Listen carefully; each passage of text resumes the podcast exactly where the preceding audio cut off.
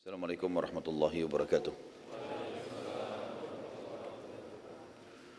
Alhamdulillah, selalu kita mengucapkan kalimat suci ini dalam keadaan senang dan sedih, dalam keadaan lagi lapang dan lagi sempit, dalam keadaan sehat ataupun sakit. Karena orang beriman akan selalu bergantung pada Tuhannya, dan dia selalu menjadikan kalimat mulia ini sebagai kalimat yang membasahi bibirnya, sehingga selalu ada saja jalan keluar dan fasilitas yang sempurna dari Sang Pencipta Allah. Juga kita panjatkan salam hormat kita, salawat dan taslim yang telah diperintahkan oleh Sang Pencipta Allah agar diucapkan selalu setiap saat untuk manusia yang telah disempurnakan jalur nasabnya, fisiknya dan ilmunya, dan dinobatkan menjadi penutup para nabi dan rasul.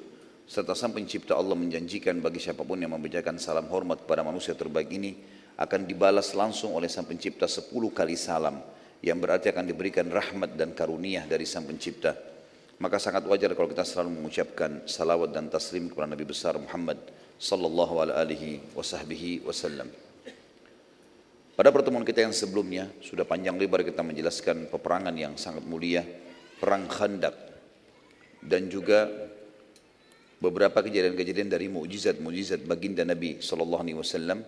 Sampai kita mengambil waktu kurang lebih tiga jam setengah karena menjelaskan dua peperangan sekaligus, perang Khandak sampai selesai dan juga perang Bani Qurayzah, suku Yahudi yang telah berkhianat, yang akhirnya diperangi oleh Nabi shallallahu alaihi wasallam. Dan kita sudah tahu bagaimana Sa'd ibn Mu'adh radhiyallahu anhu menghakimi atau menghukum laki-laki mereka dan juga perempuan dan anak-anak mereka. Tentu teman-teman sekalian, setelah selesai perang Khandak ini, ada banyak sekali suku-suku Arab tadinya yang ikut partisipasi. Induknya adalah Quraisy, Sulaim dan Ghatafan. Juga dua suku Yahudi, Kainuqa dan Nazir. Tetapi ada suku-suku lain juga, suku-suku kecil dari bangsa Arab ini yang ikut. Dan kita lihat setelah bubarnya perang Ahzab, selesainya pasukan Ahzab terbubarkan dengan hikmah Allah, dengan angin topan yang Allah kirim dengan musim dingin, dan juga masuk Islamnya Na'im bin Mas'ud radhiyallahu anhu yang akhirnya memecah belahkan pasukan Ahzab sehingga mereka terkalahkan. Maka Nabi shallallahu alaihi wasallam bersabda dengan kalimat mulia, mulai hari ini Quraisy tidak akan pernah memerangi kita lagi, tapi kita yang akan memeranginya. Nabi shallallahu alaihi wasallam mengajarkan kepada kita sebuah hukum syariat yang penting sekali, yaitu menghukum orang-orang yang pernah menyerang muslimin. Selain daripada hukum syari yang sudah kita jelaskan juga pada pertemuan sebelumnya, kalau pengkhianat, ya pengkhianat agama yang membahayakan muslimin, hukumnya dikisos, dipenggal, dibunuh. Ya. Sebagaimana Nabi shallallahu alaihi wasallam mendukung pendapat Sa'd ibn Mu'adh pada saat mengeluarkan hukum tujuh ratus pasukan perang suku Quraidah dibunuh. Kalau kali ini kita akan bahas insya Allah ke depannya upaya Nabi shallallahu alaihi wasallam menghukum suku-suku Arab yang ikut partisipasi dalam perang Ahzab. Satu persatu oleh Nabi shallallahu alaihi wasallam diserang untuk menunjukkan kemuliaan Islam. Dan sudah kita titik beratkan juga pertemuan yang sebelumnya, kalau setiap orang muslim bergerak, berusaha, ya, maka pasti Allah subhanahu wa taala akan berkahi. Apalagi dalam membela agama Allah Sang Pencipta. Tidak usah melihat jumlah kita berapa, sesederhana pun sebagai sesederhana, sesederhana apapun senjata kita, yang jelas Allah akan berikan kemenangan kalau kita ikhlas dalam membela agamanya. Dan itu kita sudah lihat dalam rentetan histori sejarah perang jihad dari zaman Nabi shallallahu alaihi wasallam sampai akhir jihad, kapanpun itu terjadi, mungkin sampai menjelang hari kiamat. Jumlah muslimin umumnya selalu lebih sedikit, senjata lebih sederhana, tapi Allah berikan kemenangan mereka justru karena ya, keimanan mereka. Yang paling pertama, setelah kejadian perang Ahzab yang terjadi pada bulan Syawal, dan itu selesai di akhir di akhir bulan Zulhijjah. Maaf, di di, di akhir bulan Zulqa'dah. Karena kan orang Quraisy mengepung Madinah itu empat puluh satu atau empat puluh tiga hari, sekitar satu bulan setengah. Jadi mereka masuk di bulan Syawal, awal Syawal. Mereka pergi meninggalkan tempat itu kurang lebih di pertengahan Zulqa'dah. Di awal Zulhijjah, tahun lima Hijriah, Nabi shallallahu alaihi wasallam mulai membentuk ekspedisi-ekspedisi yang akan menyerang orang-orang yang telah mengganggu muslimin dan masuk dalam kelompok ahzab. Yang pertama adalah Nabi shallallahu alaihi wasallam menyuruh kaum muslimin untuk membunuh seorang pimpinan Yahudi dari suku Nadir selain Huyayy ibn Akhtab. Huyayy ibn Akhtab sempat terbunuh, kita sudah bahas pada pertemuan sebelumnya. Tapi ada satu lagi namanya Salam bin Abi Huqaiq atau julukannya Abu Rafi'. Orang ini termasuk otak bersama dengan sahabatnya Huyayy bin Akhtab untuk membentuk pasukan Ahzab sehingga diseranglah Madinah pada saat itu. Maka Huyayy bin Akhtab sudah mati, temannya dia, tinggal dia ini yang harus dibunuh karena dia menjadi otaknya. Dan Abu Rafi' ini punya banyak keburukan. Sebelum terjadi perang Ahzab pun, setiap kali dia mendapatkan ada suku Arab yang siap dibayar, yang penting kacauin Madinah, ganggu muslimin, penyair-penyair yang bisa merusak nama Nabi shallallahu alaihi wasallam, melantunkan syair yang menghina Islam, atau ada penari-penari perempuan yang bisa menari lalu menghina dengan tariannya, dengan lagunya, dengan lantunan lagunya muslimin, maka dibiayai oleh orang ini. Maka Nabi shallallahu alaihi wasallam di bulan Zulhijjah, di awal Zulhijjah, tahun lima Hijriah, tepatnya di tahun yang sama terjadi perang Khandak atau perang Ahzab, beliau bersabda kepada para sahabat, siapakah yang bisa menyelesaikan urusannya Abu Rafi'?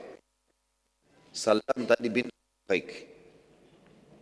Maka ada dua riwayat Bukhari menjelaskan kepada kita. Tentu teman-teman sekalian, ada satu juga kepala Yahudi namanya Ka'b bin al-Ashraf. Orang ini telah dibunuh oleh orang-orang Aus, suku Aus. Nabi shallallahu alaihi wasallam juga pernah suruh bunuh Ka'b bin Ashraf ini. Dan dibunuh oleh orang-orang Aus. Berhasil. Dan ternyata betul, setelah mati kepala-kepala suku atau pemimpin-pemimpin kelompok-kelompok atau gerombolan yang buruk ini, maka semua bawahannya berhenti untuk menyerang. Tidak lagi menyebarkan masalah untuk muslimin. Karena yang bunuh Ka'b bin Ashraf dan Nabi shallallahu alaihi wasallam puji orang-orang yang membunuh dari suku Aus, maka kali ini suku Khazraj, sudah sering saya ulangi, Ansar dari terdiri dua suku, Aus dan Khazraj. Maka mereka ini setelah Islam dinamakan Ansar. Sebelum Islam mereka selalu bertempur yang satu sama yang lain. Suku Aus berhasil menjalankan perintah Nabi membunuh Ka'b bin Ashraf, salah satu orang Yahudi yang paling berbahaya juga, yang sangat berbahaya bagi muslimin. Sekarang Khazraj mengatakannya Rasulullah, dulu kan Aus yang membunuh Ka'b bin Ashraf. Sekarang Salam bin Abi Huqaiq, biarkan kami yang bunuh. Abu Rafi' ini izinkan kami. Kata Nabi shallallahu alaihi wasallam, baiklah. Maka Nabi shallallahu alaihi wasallam mengatakan, siapa yang akan pergi? Berdirilah lima orang dari suku Khazraj. Yang pertama, dan ini sahabat yang berhasil nanti menjalankan misi adalah Abdullah bin Abi Atiq. Abdullah bin Abi Atiq radhiyallahu anhu. Kemudian datang yang kedua, Mas'ud bin Sinan. Mas'ud bin Sinan. Kemudian Abdullah bin Unais, Abdullah bin Unais. Kemudian Abu Qatadah al-Harith bin Rib'i', Abu Qatadah al-Harith bin Rib'i'. Nanti saya akan ulangi namanya. Kemudian ada satu orang bukan dari Khazraj, tapi sekutunya Khazraj.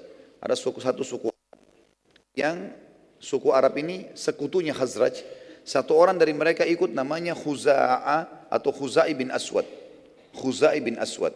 Jadi empat orang murni dari suku Khazraj, Abdullah bin Abi Atiq, kemudian Mas'ud bin Sinan, kemudian Abdullah bin Unais, kemudian Abu Qatadah al-Harith bin Rib'i'.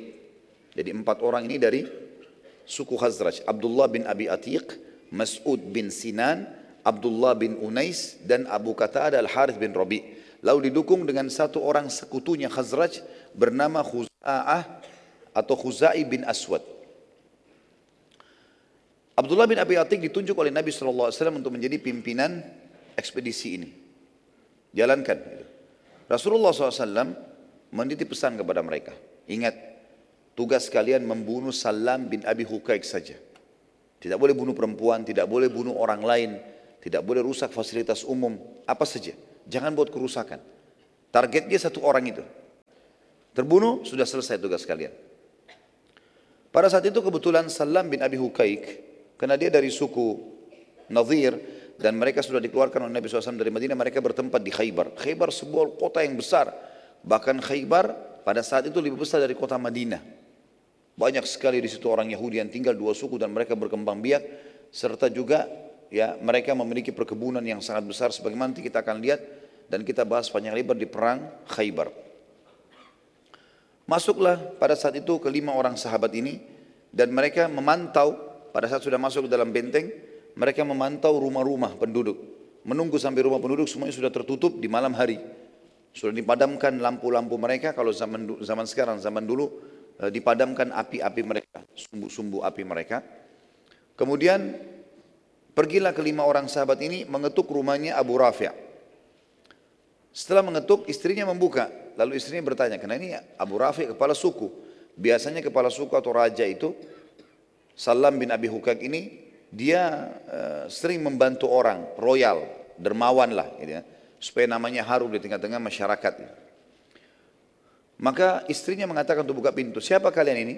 Kepada lima orang sahabat ini. Mereka bilang, kami adalah orang-orang kafilah Arab yang sedang membutuhkan bantuan bekal makanan. Maka berkatalah istrinya Salam, masuklah, temui suami saya. Maksudnya disuruh masuk ke ruang tamu gitu. Maka pada saat mereka masuk ke ruang tamu, sempat salah seorang sahabat bertanya, rumah ini seperti apa? Ditanya kepada istrinya, si Salam, oh ini kamar saya, ini gini. Dia tidak, dia polos menyampaikan begitu saja. Maka para sahabat tahu di mana kamar tidurnya Salam.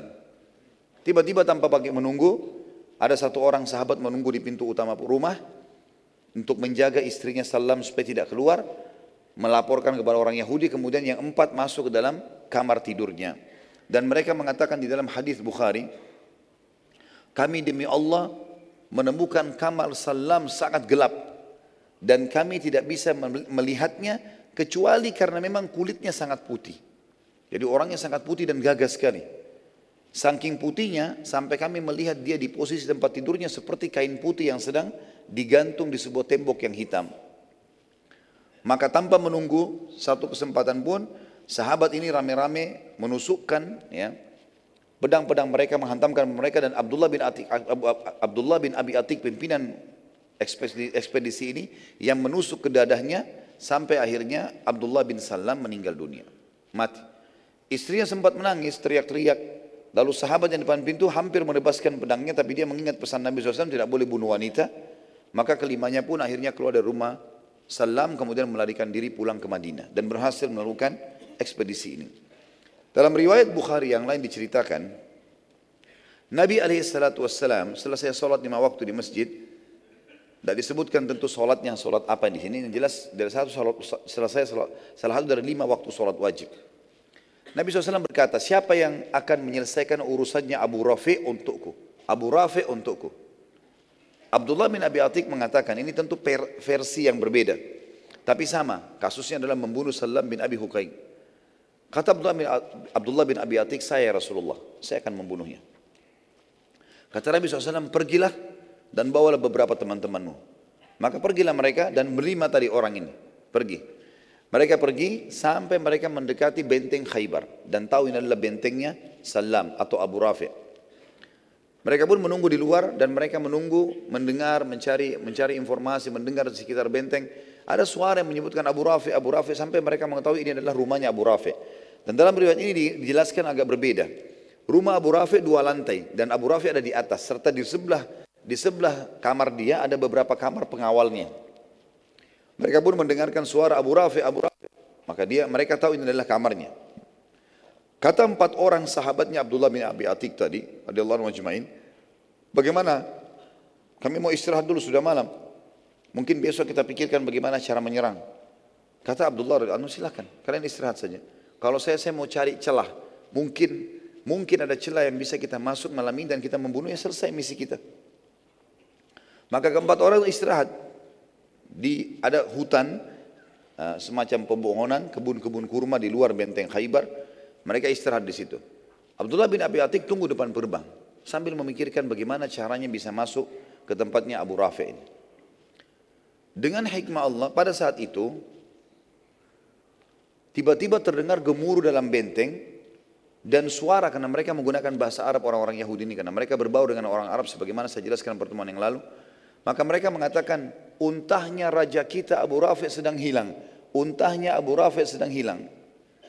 Maka berbondong-bondong masyarakat dalam benteng itu keluar, jumlahnya banyak, anak kecil, perempuan, laki-laki, orang tua, masih orang muda, semuanya pada keluar, pegang obor, tujuannya untuk mencari ya, untanya Abu Rafi'. Kata Abdullah bin Abi Atiq, saya temukan di pintu gerbang ada dua atau empat orang penjaga sangat jeli. Dia menghafal wajahnya orang-orang yang tinggal dalam benteng. Dia menghafal wajahnya orang-orang yang dalam benteng. Maka dia tahu kalau ini pendatang. Kata Abdullah, saya tidak temukan kesempatan untuk masuk ke dalam benteng lebih, lebih tepat daripada sekarang, karena lagi ramai. Dia bilang, saya tutup wajah saya. Kemudian saya menyelip bersama orang-orang yang pada saat mereka sudah temukan unta Abu Rafi', mereka masuk. Lalu saya dengarkan di telinga saya, di kiri kanan pintu gerbang ini, penjaga mengatakan, cepatlah, cepatlah, jangan ada penyelipnya masuk. Kata Abdullah, saya pun masuk. Begitu orang-orang pada masuk, saya temukan ada di dekat pintu gerbang kandang keledai. Dan hewan keledai ini, semoga Allah muliakan kita tentunya. Kandang keledai ini, teman-teman sekalian, dan saya bahasakan ini, semoga Allah muliakan kita kalau menyebutkan nama hewan, ya, tempat kotoran, kita lebih baik mengatakan semoga Allah memuliakan kita. Doa agar Allah subhanahu wa taala memuliakan tidak menjadi seperti tempat-tempat. Dan kita tahu keledai ini adalah hewan yang disebutkan dalam Al-Quran. Suaranya sangat mungkar. Ya. Dan haram dimakan kalau keledai yang hidup bersama manusia. Walaupun dia tidak bertaring. Maka yang terjadi teman-teman sekalian, kata Abdullah bin Abi Atiq, saya masuk ke kandang keledai. Dan keledai ini hewan yang sangat diam. Bahkan Allah subhanahu wa taala sebutkan juga dalam salah satu ayat yang lain, diberikan ibarat keledai itu, ya, kalau ada orang-orang yang pintar, orang yang belajar agama, tapi dia tidak mengamalkan ilmunya, seperti keledai yang memikul buku, maka tidak ada manfaatnya sama sekali. Yang jelas keledai ini sifatnya salah satunya adalah dia tidak bergerak, dia tidak pusing, ada siapa di sebelahnya, ada bahaya atau enggak, seperti itulah. Abdullah bin Abi Atiq mengatakan, tepat saya berada di sebelah keledai tersebut sampai seluruh penduduk benteng sudah masuk. Saya lihat sudah aman, sunyi, penjaga pun gerbang sudah mencantolkan ya, penutupnya. Mereka pun pergi istirahat, karena setiap hari selalu mereka merasa aman. Tidak sangka kalau malam itu akan ada masalah. Kata Abdullah, setelah aman, tenang semuanya, saya biarkan beberapa saat lalu saya naik tangga. Kemudian saya masuk menuju ke arah yang tadi dianggap rumahnya Salam bin Abi Huqaiq atau Abu Rafi' ini. Dia bilang, saya pun menutup pintu-pintu rumah-rumah yang di kamar-kamar di sekitarnya, pintu-pintu pengawal. Jadi pintunya mereka kalau mau pergi jauh biasanya ditaruh ada cantolan, digembokin gitu kan, ditutup. Kayak zaman sekarang, zaman zaman zaman sekarang sudah ada juga kunci ya. Zaman dulu juga begitu, mereka pasang besi, mereka cantol dan mereka gembokin. Yang jelas Ab- Abdullah mengatakan, saya menutup semua ruangan-ruangan di sebelah ruangan Abu Rafi', lalu saya masuk. Saya temukan sangat gelap. Dan Ibnu Hajar rahimahullah dalam Fathul Bari Sahih, syarahnya Sahih Bukhari, mengatakan bahwasanya Abdullah bin Abi Atiq ini dalam terjemahan pribadinya memiliki mata yang rabun, tapi orangnya sangat pemberani. Gitu kan. Di malam hari dia tidak bisa lihat, apalagi orang yang normal saja tidak bisa lihat, apalagi orang yang rabun. Kayak sekarang mungkin orang yang berkacamata, cuma zaman dulu kan tidak ada kacamata. Yang jelas Abdullah mengatakan, saya masuk, saya buka pintunya, gelap sekali. Saya nggak tahu di mana arahnya. Salamin atau Abu Rafi'. Lalu saya menggunakan suara saya sambil mengatakan, Abu Rafi', Abu Rafi', di mana kamu? Abu Rafi' tahu suara-suara pengawalnya. Ini suara asing. Lalu dia mengatakan, siapa kamu? Tiba-tiba kata Abdullah, begitu saya dengar suaranya dari arah tertentu, saya ke sana, lalu saya tebaskan pedang saya. Lalu kemudian saya kembali ke pintu, karena gelap sekali. Di pintu minimal masih ada cahaya di langit. Gitu. Ternyata Abu Rafi' belum mati. Masih keluar suaranya, kesakitan. Kata Abdullah, saya menggunakan kesempatan lagi, saya mengatakan, ada apa wahai Abu Rafi', dengan bahasa yang berbeda, dengan suara yang berbeda. Dia bilang. Maka Abu Rafi' mengatakan, ada orang yang berusaha bunuh saya. Kata Abdullah, begitu saya dengar suara di arah tertentu, saya kejar lagi, saya tebas lagi dengan pedang. Lalu saya ke pintu lagi. Ternyata Abu Rafi' belum mati. Dalam riwayat begitu. Lalu dia bilang, saya ubah lagi suara saya. Kenapa Abu Rafi', kenapa? Ada orang yang mau bunuh saya gitu. Tolonglah segera. Kata Abdullah, begitu saya tahu arah suara, saya ke sana, lalu saya tancapkan pedang di dadanya sampai saya dengar tulang belakangnya bunyi. Setelah itu dia bilang, saya pun memastikan kalau dia mati. Lalu saya keluar, karena sudah tidak ada suara. Dia bilang, saya turun dari tangga. Waktu saya turun dari tangga, saking buru-burunya dan tangga anak tangga turun itu kecil, saya sempat terjatuh dan tulang kering saya, di betis, tulang kering di, di, di depan betis itu, itu patah dia bilang. Maka saya pun mengikatnya dengan imamah saya, lalu saya berjalan dengan satu kaki.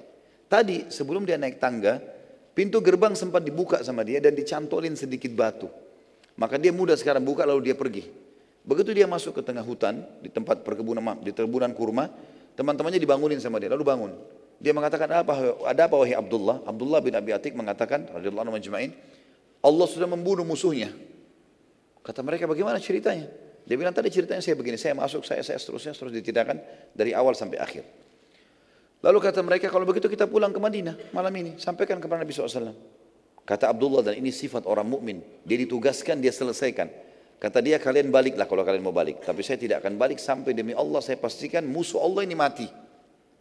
Dan tradisi orang-orang Yahudi pada saat itu, kalau ada raja mereka atau kepala suku mati, di benteng-benteng mereka, di pojok-pojok itu ada kayak menara, di situ mereka teriak-teriak, mengatakan si fulan mati, si fulan mati. Datanglah ke rumahnya, ya, yang punya hak silakan diambil dan dan seterusnya. Maka pada saat itu dia bilang, saya menunggu sampai menjelang waktu subuh, saya sholat subuh, dan mulai pada saat mulai agak terang, kata Abdullah bin Abdik, teman-teman sudah pulang semua ke Madinah. Dia bilang, begitu saya tiba pagi hari, saya dengarkan orang-orang Yahudi di atas benteng sambil teriak mengatakan, ya, terimalah berita sedih karena Abu Rafi', raja kita sudah mati dibunuh orang, entah siapa. Dan siapa yang punya hak silakan datang ke rumahnya, disebutkanlah seperti itu. Maka Abdullah mengatakan, alhamdulillah, saya sudah memastikan kalau tugas saya selesai. Maka dia bilang, saya pun pulang ke Madinah, menyusul teman-teman saya. Teman-temannya tunggu di pintu gerbang Madinah, ketemulah. Tentu Khaybar lumayan cukup jauh, butuh waktu lama. Begitu ketemu di pintu gerbang, lalu mereka sama-sama masuk. Pada saat mereka bertemu dengan Nabi shallallahu alaihi wasallam, menyampaikan berita gembira. Begini ya Rasulullah ceritanya.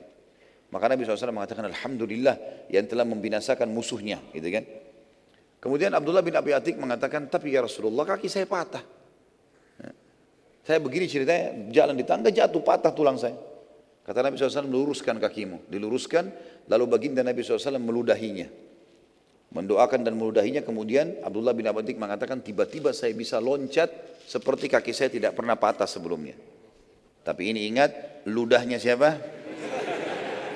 Nabi alaihi salatu wassalam. Ya. Yo, ini perlu dikasih bawahi karena banyak orang jual ludahnya, ya. La haula wala quwata illa billah. Ludahin air tiba-tiba dijual, ya. Maka ini perlu digarisbawahi teman-teman sekalian. Dan ini kisah tentang ekspedisi tadi Abdullah bin Abi Atiq di bulan Zulhijjah tahun lima Hijriah. Di bulan Muharram tahun enam Hijriah, tepatnya satu bulan setelah itu, Nabi shallallahu alaihi wasallam mengirim sahabat nabinya, sahabatnya yang bernama Muhammad bin Maslamah radhiyallahu anhu. Dan sebenarnya Nabi shallallahu alaihi wasallam sekarang sudah targetnya Mekah ini. Targetnya sekarang sudah Mekah. Tapi sebelum menguasai Mekah dan menyerang Mekah, beliau ingin menyisir wilayah di sekitar situ. Semua nanti wilayah yang akan dilewati oleh Nabi shallallahu alaihi wasallam untuk ke Mekah itu sudah aman. Termasuk sekalian menghukum suku-suku Arab yang ikut-ikutan pada perang Ahzab. Setelah kematian Abu Rafi', Nabi shallallahu alaihi wasallam mengutus ekspedisi pertama lagi setelah perang Ahzab dan juga suku Quraidah yang dipimpin oleh Muhammad bin Maslamah, dan kekuatannya sebenarnya tidak besar, cuma tiga puluh orang saja. Ekspedisi ini menuju ke wilayah Bani Qurayzah, Bani Qurayzah di daerah Dariyah atau Dariyah. Ini di wilayah Najd, tepatnya di Bakarat, ya. Jarak Madinah kurang lebih tem, jarak tempuh tujuh malam perjalanan. Pasukan melewati Bani Bakar bin Kilab, jarak perjalanan sepuluh hari, lalu menyerang mereka. Jadi Nabi shallallahu alaihi wasallam menyuruh datang sebenarnya di sini. Perjalanan targetnya adalah tujuh hari perjalanan, tapi suku ini terbentang sampai perjalanan tiga hari saking besarnya. Namanya Bani Bakar. Bani Bakar ini juga ikut partisipasi di perang Ahzab, juga mengirim bantuan makanan, bantuan unta, mengirim sedikit pasukan bersama orang-orang uh, Quraisy dan Yahudi pada saat itu. Maka Muhammad bin Maslamah berhasil menyerang mereka tanpa mereka sadari, walaupun cuma tiga puluh orang, tapi Muhammad bin Maslamah menyerang selepas sholat subuh, di waktu masih gelap, di waktu masih gelap. Dan berhasil pada saat itu menang dan mendapatkan ghanimah karena suku ini bu buyar semuanya, melarikan diri bubar, kemudian mereka mendapatkan seratus ekor unta dan tiga ribu ekor domba sebagai ghanimah. Pada saat kembali ke Madinah, Muhammad bin Maslamah bersama pasukannya menemukan seseorang yang mereka tawan karena mereka kira ini bagian daripada suku Bakar. Saat tiba di Madinah, Nabi shallallahu alaihi wasallam menyambut dengan berita gembira, ternyata mereka menang, bawa ghanimah. Dan Muhammad bin Maslamah juga menunjukkan kalau ada beberapa tawanan yang kami bawa. Waktu Nabi shallallahu alaihi wasallam mengecek tawanan-tawanan, Nabi shallallahu alaihi wasallam terkejut karena melihat di tawanan ternyata ada Thumama bin Gusol. Thumama bin Gusol ini teman-teman sekalian adalah orang tadi yang ditemukan oleh Muhammad bin Maslamah di jalanan. Tadinya dikirain dari suku Bakar, ternyata bukan, orang kebetulan lewat. Dia kepala sukunya suku Hanif atau suku Hanifah. Dan ini penguasa wilayah Yamamah. Ini ada kisahnya sendiri. Nabi shallallahu alaihi wasallam mengenalnya. Lalu beliau berkata kepada para sahabat, apakah kalian tahu siapa yang kalian tawan ini? Kata para sahabat, tidak wahai utusan Allah. Kami tidak kenal. Kata Nabi shallallahu alaihi wasallam, ini adalah Thumamah bin Gusol. Dia kepala suku Hanifah, wilayah, penguasa wilayah Yamamah. Wilayah Yamamah ini wilayah yang sangat luas di dekat kota Mekah. Di, keta, di dekat kota Mekah. Nabi shallallahu alaihi wasallam bersabda kepada para sahabat, layani dengan baik dan khususkan dia dalam pelayanan serta ikat dia di dekat pintu masuknya masjid. Biar dia lihat orang lalu lalang pada saat sholat. Dia dengarkan juga kalau ada penyampaian tausiah atau penyampaian nasihat dari Nabi shallallahu alaihi wasallam, dia bisa dengar. Nabi shallallahu alaihi wasallam pada saat itu teman-teman sekalian, setiap kali mau sholat, beliau selalu sempatkan mampir bertemu dengan Thumamah. Lalu berkata, wahai Thumama, bagaimana keadaanmu dan pendapatmu? Kau sekarang tertawan di wilayah kami. Bagaimana pendapatmu? Seperti juga dikatakan, apa sebenarnya maumu? Kau mau bagaimana sekarang? Kata Thumama, wahai Muhammad, bila engkau membunuh, maksudnya kau bunuh aku, gara-gara tawanan ini, maka engkau membunuh seseorang yang memiliki banyak darah yang siap terkorban untuknya. Maksudnya sukuku besar. Wilayah Mama kamu tahu, pasti mereka akan menyerang Madinah. Bila engkau memaafkan, maka engkau memaafkan seseorang yang sangat tahu bagaimana berterima kasih. Apa yang kau minta saya akan kasih. Bila engkau menginginkan harta, sebutkan saja semaumu. Maka engkau akan mendapatkannya. Nabi shallallahu alaihi wasallam meninggalkan, tidak ngomong apa-apa, mimpin sholat. Dari pagi sampai malam, besok lagi. Hari keduanya. Jadi subuh, maghrib, isya jadi targetnya Nabi shallallahu alaihi wasallam. Didengarkan ayat-ayat Al-Quran, karena dia orang Arab, mengerti. Di hari kedua Nabi shallallahu alaihi wasallam lewat lagi. Pada saat mau sholat subuh, mampir lagi. Lalu bertanya, bagaimana keadaanmu hai Thumama? Bagaimana pendapatmu? Dia ulangi kalimat yang sama. Wahai Muhammad, bila engkau membunuh, engkau telah membunuh orang yang banyak darah siap ter terkorbankan untuknya. Bila kau memaafkan, engkau telah memaafkan seseorang yang sangat tahu bagaimana berterima kasih. Bila engkau menginginkan harta, sebutkan saja, maka engkau akan mendapatkannya. Nabi shallallahu alaihi wasallam tinggalkan hari kedua. Kemudian Thumama melihat, mendengarkan ayat Al-Quran, melihat bagaimana para sahabat pada saat pulang mereka berpelukan, mereka salaman, saling menanyakan kabar. Dan yang paling membuat dia kagum adalah bagaimana muamalahnya sahabat dengan para tawanan. Thumama kepala suku, dia tahu bagaimana berperang, bagaimana orang kalau jadi tawanan. Nggak pernah diurus makanannya, nggak pernah dikasih minuman, dibiarin saja mati, bahkan kadang-kadang digebukin, dirampas hartanya secara paksa. Thumama tidak sama sekali. Bahkan Nabi shallallahu alaihi wasallam suruh melayani. Ada seorang sahabat yang sempat menyuapkan dia roti, memegang kurma di tangan kirinya, roti di tangan kanannya. Lalu sahabat ini menyodorkan ke mulutnya Thumama roti itu, bukan kurma kering. Dia kaget, belum pernah ada orang begini sama tawanan. Dan pada saat jatuh dari mulutnya, sahabat itu tahan, lalu dimasukkan lagi kembali. Padahal dia tidak ada hubungannya sama Thumama, cuma mendengarkan sabda Nabi shallallahu alaihi wasallam suruh berbuat baik pada tawanan. Hari ketiga Nabi shallallahu alaihi wasallam lewat lagi lalu mengucapkan lagi, wahai Thumama, bagaimana pendapatmu? Maka Thumama mengucapkan lagi hal yang sama. Wahai Muhammad, bila kau membunuh, kau bunuh aku, maka kau telah membunuh orang yang banyak darah siap berkorban untuknya.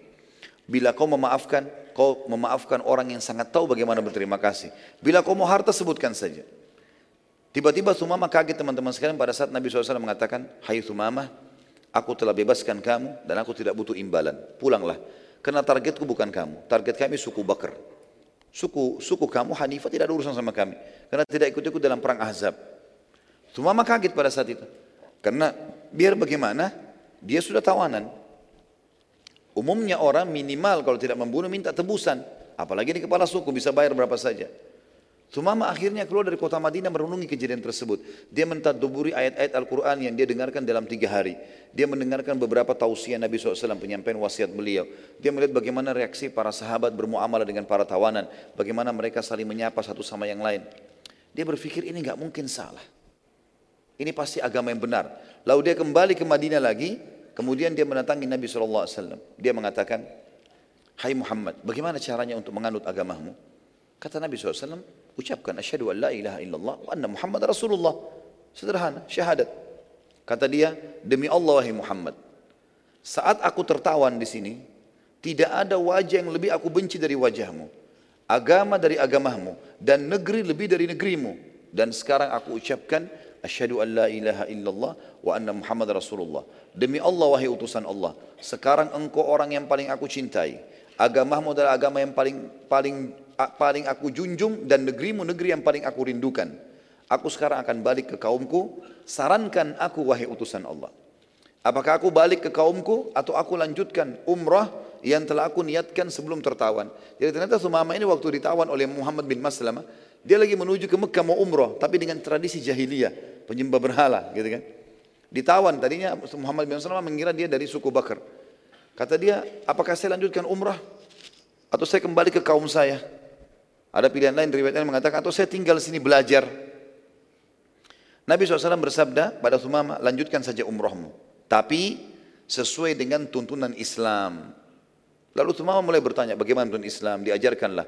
Di antaranya talbiyah yang tidak boleh ditambah dengan talbiyah syirik. Labbaik Allahumma labbaik, labbaik la syarika lak labbaik, innal hamda wan ni'mata lakal mulk, la syarika lak. Sampai situ. Ini adalah talbiyah sunnah yang sahih. Ini ajaran Nabi Ibrahim alaihissalam, ajaran Nabi Muhammad alaihissalam. Tapi orang Quraisy menambahkan kalimat illa syarikan huwa lak tamlikuhu wa ma malak. Gitu kan? Artinya tambahannya tentunya ini kecuali sekutu yang kau miliki. Kita kan kalau baca labbaik Allahumma labbaik, ya Allah aku jawab panggilanmu dengan santun. Labbaik la syarika lak labbaik, aku jawab panggilanmu dengan santun, maksudnya ke umrah dan haji, yani tidak ada sekutu bagimu. Innal hamda wan ni'mata lak wal mulk, segala puji-pujian untukmu, ya kerajaan untukmu, semua nikmat milikmu. La syarika lak, tidak ada sekutu bagimu. Orang orang Quraisy menambah kalimat syirik, illa syarikan huwa lak, kecuali sekutu yang kau miliki. Tamliku huwa ma malak, engkau menguasainya dan apa yang dia miliki. Ini kalimat syirik, enggak boleh. Nabi shallallahu alaihi wasallam meluruskan itu. Kemudian mengajarkan kepada dia tata cara solat, kewajiban di waktu solat, tata caranya, sebagian surah-surah pendek. Lalu Thumama akhirnya mengerti masalah itu. Thumama radhiyallahu anhu lalu mempelajari Islam beberapa hari pada saat itu, solat, terutama lima rukun Islam lah.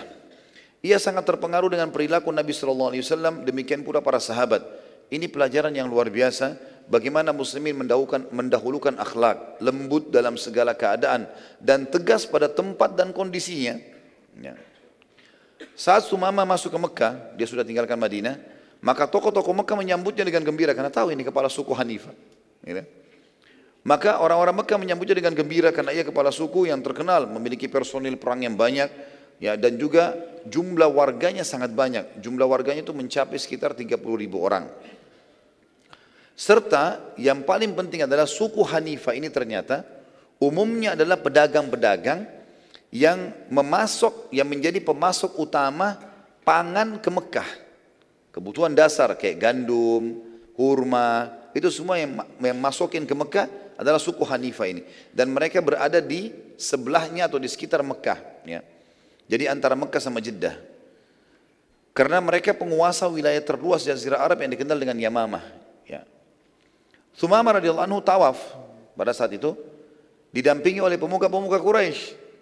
Waktu talbiyah, Thumama mengucapkan, labbaik Allahumma labbaik, labbaik la syarika lak labbaik, innal hamda wan ni'mata lak wal mulk, la syarika lak. Berhenti. Thumama diam. Dan orang-orang Quraisy tahu selama tiga belas tahun muslimin di Mekah, pada saat mereka tawaf mereka melengkapkan ini. Mereka membaca sampai sini. Dan bedanya antara mereka dengan muslimin karena tidak ada tambahan kalimat terakhir, illa syarikan huwa lak tamliku wa ma malak. Maka orang-orang Quraisy, tokoh-tokoh Quraisy bertanya, "Hai Thumama, kenapa kau enggak lanjutkan talbiyahmu?" Maka Thumama ya, pada saat itu menjawab, "Memang apa tambahannya?" Kata mereka, "Kan kau sudah tahu." Kenapa harus bertanya? Apa kau sudah menganut agamanya Muhammad dan meninggalkan nenek moyangmu juga? Maka kata Thumama, ya, saya sudah masuk Islam. Asyhadu an la ilaha illallah wa anna Muhammad Rasulullah. Tiba-tiba pemuka Quraisy marah. Ditawan Thumama ini. Ditawan, diikat, tawan. Suku Hanifa mengetahui berita kalau kepala sukunya ditahan nih. Maka mereka pun datang mengunjungi Thumama di Mekah. Lalu Thumama memerintahkan mereka untuk memboikot asupan pangan semuanya ke Mekah. Maka sukunya pun mengikutinya. Walaupun sebenarnya sukunya dalam keadaan kafir, sama dengan Quraisy. Belum masuk Islam, mereka belum tahu itu. Beberapa hari saja, semua asupan gandum, kurma, segala macam nggak ada yang bisa masuk ke Mekah. Karena ditahan. Dan pasukan pasukan Bani Hanifah menahan juga suku-suku Arab lain untuk memasuk ke Mekah. Dalam hitungan empat lima hari saja sudah kehabisan pangan mereka. Kehidupan mereka makan roti, butuh tepung, gandum, ini nggak bisa sama sekali. Maka akhirnya mereka pun datang kepada Thumama dan meminta maaf dan janji akan melepaskan Thumama. Tapi perhatikan teman-teman sekalian, orang subhanallah yang masuk Islam ikhlas karena Allah. Apa yang dilakukan Thumama radhiyallahu anhu dengan keimanannya waktu itu, walaupun baru masuk Islam beberapa hari, dia bilang, saya akan memaafkan kalian, tapi dengan syarat kalian harus minta izin kepada Nabi shallallahu alaihi wasallam. Hubungi Madinah dulu. Kalau Muhammad, Nabi shallallahu alaihi wasallam izinkan saya melepaskan pangan lagi masuk, saya akan lepaskan. Kalau enggak, enggak bakalan. Orang-orang Quraisy jadi kaget ini. Gimana sekarang? Terhina sekali. Mereka harus hubungi Madinah untuk supaya ini masuk lagi asopan. Dan luar biasa bagaimana Allah menolong agamanya hanya dengan satu orang ini. Maka akhirnya terpaksa orang-orang Quraisy mengirim seseorang di sana datang kemudian menyampaikan tentang kejadian Thumama bin Gusol. Lalu Nabi shallallahu alaihi wasallam tersenyum sambil mengatakan, baiklah, kalau begitu saya lepaskan. Gitu kan. Sebelumnya tentu ada Abu Sufyan yang datang. Jadi orang Quraisy utus Abu Sufyan langsung, kepala suku mereka, datang ke Madinah. Abu Sufyan datang. Yang tadinya ini pemimpin perang Ahzab nih. Ya. Sekarang dia datang, dia masuk ke Madinah, dia izin baik-baik. Lalu dia mengatakan, aku memohon padamu hai Muhammad, berbuat baiklah pada kaum kerabat dan sukumu. Izinkan suku Hanifah membuka pemboikotan mereka pada Mekah. Akhirnya Nabi shallallahu alaihi wasallam mengizinkan, dan pada saat itu tersebarlah berita satu jazirah Arab kalau Quraisy ternyata memohon dari Nabi shallallahu alaihi wasallam dan muslimin juga kota Madinah agar mendapatkan makanan mereka. Dan ekonomi mereka sekarang berada di tangan kaum muslimin. Berada di tangan kaum muslimin. Insya Allah sebentar kita lanjutkan lagi dengan lanjutannya ada perang suku As'ad. Allahu a'lam. Subhanakallahumma bihamdika. Asyhadu an la ilaha illa anta astaghfiruka wa atubu ilaik. Wassalamualaikum warahmatullahi wabarakatuh.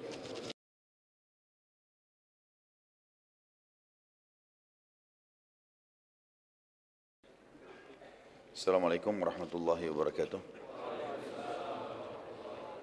Alhamdulillah wassalatu wassalamu ala Rasulillah. Segala puji bagi Allah Subhanahu wa taala, juga salawat dan taslim kepada Nabi besar Muhammad sallallahu alaihi wa sahbihi wasallam. Pada bulan Safar tahun enam Hijriah, Nabi alaihi salatu wassalam mengutus beberapa sahabat untuk menyerang suku As'ad. Dan suku As'ad ini termasuk salah satu suku yang bergabung di pasukan Ahzab. Dan pimpinan mereka bernama Tuwalaihah bin Khuwailid al-Uzdi. Nabi shallallahu alaihi wasallam sempat mengutus kepada mereka empat puluh pasukan kuda yang, dan memilih Ukkasha bin Mihsan radhiyallahu anhu agar memerangi mereka.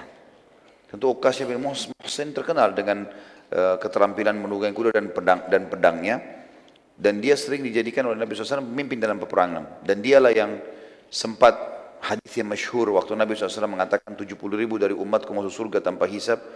Lalu kemudian Ukkasha mengatakan, doakan saya termasuk salah satu tujuh puluh ribu itu ya Rasulullah. Kata Nabi shallallahu alaihi wasallam, kau termasuk dari tujuh puluh ribu itu. Nah, ada sahabat lain yang mengatakannya, Rasulullah doakan saya juga. Kata Nabi, kau telah didahului oleh Ukkasha. Ya. Ukkasha bin Mihsan radhiyallahu anhu pergi empat puluh orang. Hal ini Nabi shallallahu alaihi wasallam memilih dia karena Ukkasha sendiri dari suku As'ad. Ini sukunya dia, tapi sukunya tidak masuk Islam tentunya. Maka pada saat tiba di sana dia sangat tahu seluk beluknya, dan akhirnya dia mengatur strategi perang. Dan ternyata Ukkasha berhasil dengan kelihannya radhiyallahu anhu menyerang suku As'ad. Dan waktu dia menyerang, setelah sholat subuh ternyata di pemukiman kosong. Dan yang ada cuma sepuluh orang. Dan sepuluh orang ini berhasil ditawan oleh Ukkasha. Ya. Ternyata sudah kosong, tidak ada lagi harta, tidak ada lagi orang, semuanya sudah kosong. Ini semua disebabkan karena suku As'ad telah mendengar kalau muslimin sudah mulai menghukum siapapun yang ikut di perang Ahzab. Karena mereka ketakutan, akhirnya mereka melarikan diri dari pemukiman mereka. Dan mereka buat pemukiman di tempat lain, tapi Allahu alam di mana. Yang jelas salah satu dari tawanan dari sepuluh itu mengatakan, wahai Ukkasha, mau enggak saya menunjukkan kepadamu di mana hartanya suku As'ad, tapi dengan syarat, kamu lepaskan saya, bebaskan saya. Kata Ukkasha, baiklah. Akhirnya jalanlah pasukan muslimin empat puluh orang ini dengan tawanan tersebut. Sepuluh orang, salah satunya ikut, semua sepuluh ikut, tapi yang satu ini di depan menunjukkan jalan. Karena terlalu jauh, jauh masuk ke padang pasir ke dalam, maka Ukkasha jadi khawatir, jangan sampai orang ini menipu. Lalu dia kemudian kembali mengancam si ya, tawanannya mengatakan, jujurlah atau kepalamu akan aku penggal. Maka orang itu pun mengatakan, percayalah, saya tidak berdusta, dan buktikan sendiri. Akhirnya teman-teman sekalian, betul-betul mereka tiba di sebuah lembah, ada gunung besar, dan di belakang gunung itu ada lembah yang agak curam, agak dalam.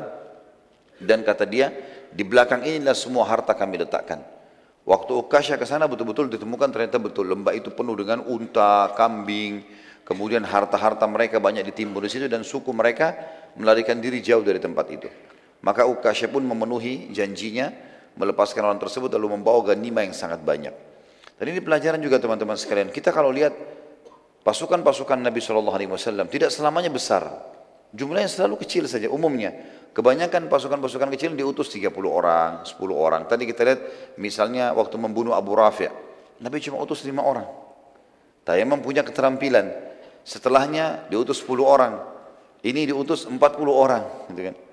Dan kita lihat juga nanti ada pasukan Nabi shallallahu alaihi wasallam jumlahnya dua ratus orang. Jadi pasukan tidak terlalu besar sebenarnya. Tapi selalu memang umat Islam memperlihatkan kalau mereka punya kekuatan, sehingga musuh itu tidak berani untuk mengganggu kaum muslimin sebagaimana keadaan sekarang ini. Karena umat Islam banyak lalai, akhirnya musuh mau melakukan apa saja itu mereka bisa lakukan gitu.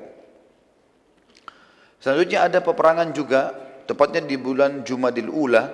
Tadi bulan Safar, beberapa bulan setelah itu di bulan Jumadil Ula Nabi shallallahu alaihi wasallam juga memerangi Bani Lihyan, suku Lihyan. Suku Lihyan ini agak berbeda sedikit, mereka tidak ada hubungannya sama perang Ahzab. Tapi kalau teman-teman ingat pelajaran kita di pekan di bulan yang lalu, ada penjelasan tentang beberapa suku dari Lihyan ini datang pura-pura masuk Islam di Madinah. Kemudian mereka meminta beberapa sahabat Nabi penghafal Quran diminta diantar ke sukunya. Ternyata pada saat tiba di wilayah dekat Quraisy, mereka berkhianat. Mereka menjual sahabat ini ya, kepada suku-suku yang akhirnya menjual lagi sahabat ini ke orang-orang Quraisy. Dan akhirnya ada enam orang sahabat yang terbunuh pada saat itu. Suku Lihyan ini diantaranya salah satunya Asim.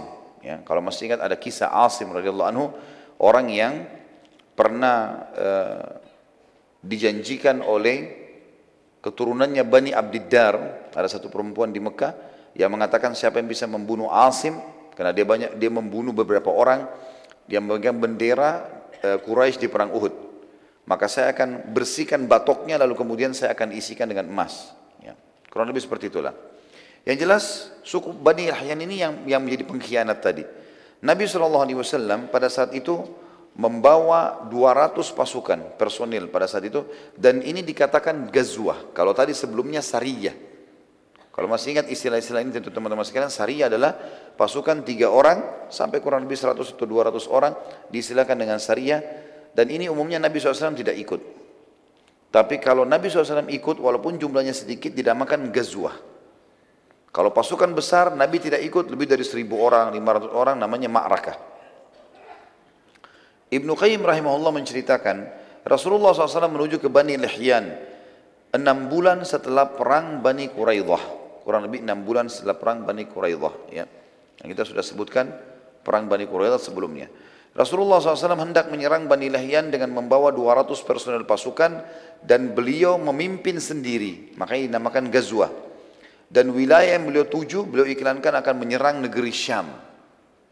Padahal Nabi shallallahu alaihi wasallam tidak menginginkan negeri Syam. Ini salah satu strategi perang Nabi shallallahu alaihi wasallam. Beliau mengiklankan wilayah tertentu, tapi beliau tidak berbohong. Betul-betul beliau menuju ke wilayah itu.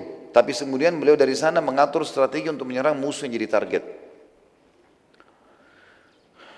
Pada saat itu Nabi shallallahu alaihi wasallam mengamanahkan kota Madinah agar menjadi pemimpin pengganti beliau Abdullah bin Ummi Maktum radhiyallahu anhu. Tepatnya tiba di sebuah lembah namanya Guran. Dan sekarang ini di, di pemerintahan Saudi namanya wilayah Khulais. Kurang lebih jaraknya delapan puluh tujuh kilometer dari kota Madinah. Salah satu lembah yang terdekat dengan wilayah Lihyan. Lembah tersebut terletak antara Amaj dan Usfan, tempat beberapa sahabat yang sempat gugur karena pengkhianatan.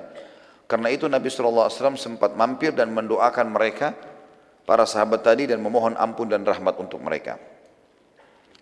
Bani Lihyan mengetahui kedatangan Nabi shallallahu alaihi wasallam dengan mata-mata mereka, maka mereka melarikan diri ke puncak-puncak gunung, dan Nabi shallallahu alaihi wasallam pada saat masuk ke pemikiran mereka tidak menemukan satu orang pun. Dan gunung jauh di padang pasir mereka melarikan diri.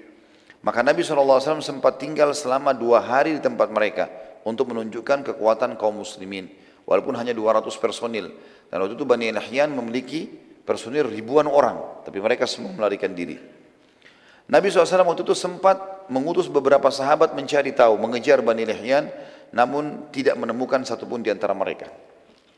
Nabi shallallahu alaihi wasallam lalu menuju ke wilayah Usfan dan mengutus sepuluh personel kuda dari dua ratus itu, dipimpin oleh Abu Bakar radhiyallahu anhu untuk masuk ke perkampungan perkampungan Ghanim namanya. Ini untuk memantau berita Quraisy, sudah dekat dengan wilayah Mekah. Jadi sudah dekat sekali dengan Mekah. Lalu Nabi shallallahu alaihi wasallam kembali ke Madinah setelah menduduki tempat tersebut selama empat belas hari. Dan yang disebutkan oleh Ibnu Qayyim rahimahullah dalam buku beliau Hadil Ma'ad fi Hadi Khairil Mi'ad. Ini di jilid tiga halaman dua ratus tujuh puluh enam. Dalam riwayat atau kisah yang lain dalam buku-buku sejarah yang lain disebutkan Bani Lihyan termasuk yang berkhianat dan membunuh beberapa orang sahabat diantaranya Asim radhiyallahu anhu. Kisah masyhur yang dikenal juga dengan kisah kejadian mata air Raji', ya. Di mana suku Lihyan menyerahkan sebagian sahabat yang mereka jual pada Quraisy, dan akhirnya Quraisy membunuh sebagiannya dan suku Lihyan membunuh sebagian yang lain. Suku Lihyan dalam kisah yang lain ini, ya, retorika penyampaian yang lain, suku Lihyan mendengar bahwasanya muslimin mulai memerangi satu persatu siapapun yang ikut dalam perang Ahzab. Maka mereka berhati-hati sekali dan mereka menyebarkan sebanyak mungkin mata-mata. Namun mereka tidak bisa mendapatkan informasi, hanya saja mereka tahu muslimin keluar kemudian menuju ke negeri Syam, dan negeri Syam jauh dari mereka. Tapi karena ketakutan mereka akhirnya meninggalkan wilayah kekuasaan mereka, dan muslimin berhasil datang ke wilayah Lihyan. Setelah tiba di dekat negeri Syam, Nabi shallallahu alaihi wasallam turun kembali untuk pemukiman mereka dan sempat tinggal selama dua hari untuk menunjukkan kemuliaan Islam. Dalam riwayat yang kedua ini disebutkan Nabi shallallahu alaihi wasallam pada saat mau pulang ke Madinah baru mampir, baru mampir ke, pe, pe, ke di tempat lokasi kuburan para sahabat yang terbunuh pada saat itu. Lalu beliau berdoa. Kalau riwayat yang pertama tadi mampir dulu baru kemudian menyerang suku Lihyan. Dan ini juga termasuk pelajaran teman-teman sekalian, sunnah dari Nabi shallallahu alaihi wasallam dalam Islam untuk kalau lewat kuburan ziarah, mampir sebentar mengucapkan salam dan mendoakan para jenazah, kenal atau tidak kenal tentunya. Di antara sunnah Nabi shallallahu alaihi wasallam kita mengatakan Assalamualaikum dara qawmin mu'minin antumus sabikuna wa nahnu insya'allahu bikum lahikun ghafarallahu mustaqbina minkum wal mustakhirina minna. Keselamatan untuk kalian wahai penghuni kuburan, orang-orang beriman. Kalian telah mendahului kami dan kami akan menyusul kalian. Semoga Allah memaafkan orang-orang terdahulu di antara kalian dan orang yang menyusul di antara kami. Beliau shallallahu alaihi wasallam juga sempat, dalam riwayat ini sama juga dengan riwayat pertama, mengutus sepuluh orang personal dipimpin oleh Abu Bakar radhiyallahu anhu. Kalau tadi riwayat pertama menjelaskan cuma sampai ke lembah Ghanim, sudah dekat wilayah Mekah, tapi belum masuk Mekah. Riwayat kedua menjelaskan Abu Bakar disuruh Nabi shallallahu alaihi wasallam masuk ke wilayah haram, masuk ke wilayah Mekah, masuk ke wilayah haram, berarti sudah masuk ke Mekah. Tidak buat apa-apa, hanya sekedar menampakkan diri pada Quraisy. Beberapa saat orang-orang Quraisy bingung melihat. Kalau sudah ada begini dengan pasukan perang walaupun cuma sepuluh orang, berarti ada pasukan besar di belakangnya. Tugasnya cuma itu saja. Kemudian Abu Bakar disuruh balik lagi berkumpul dengan pasukan muslimin. Dan ini strategi perang Nabi shallallahu alaihi wasallam. Ada beberapa strategi perang Nabi shallallahu alaihi wasallam karena kita sedang berbicara dari tadi pagi sampai sekarang ini bicara masalah peperangan, maka selalu memang manfaat-manfaat faedahnya kita bicara masalah itu. Termasuk strategi perang Nabi shallallahu alaihi wasallam, beliau selalu menyerang wilayah yang sudah terdengar akan menyerang beliau.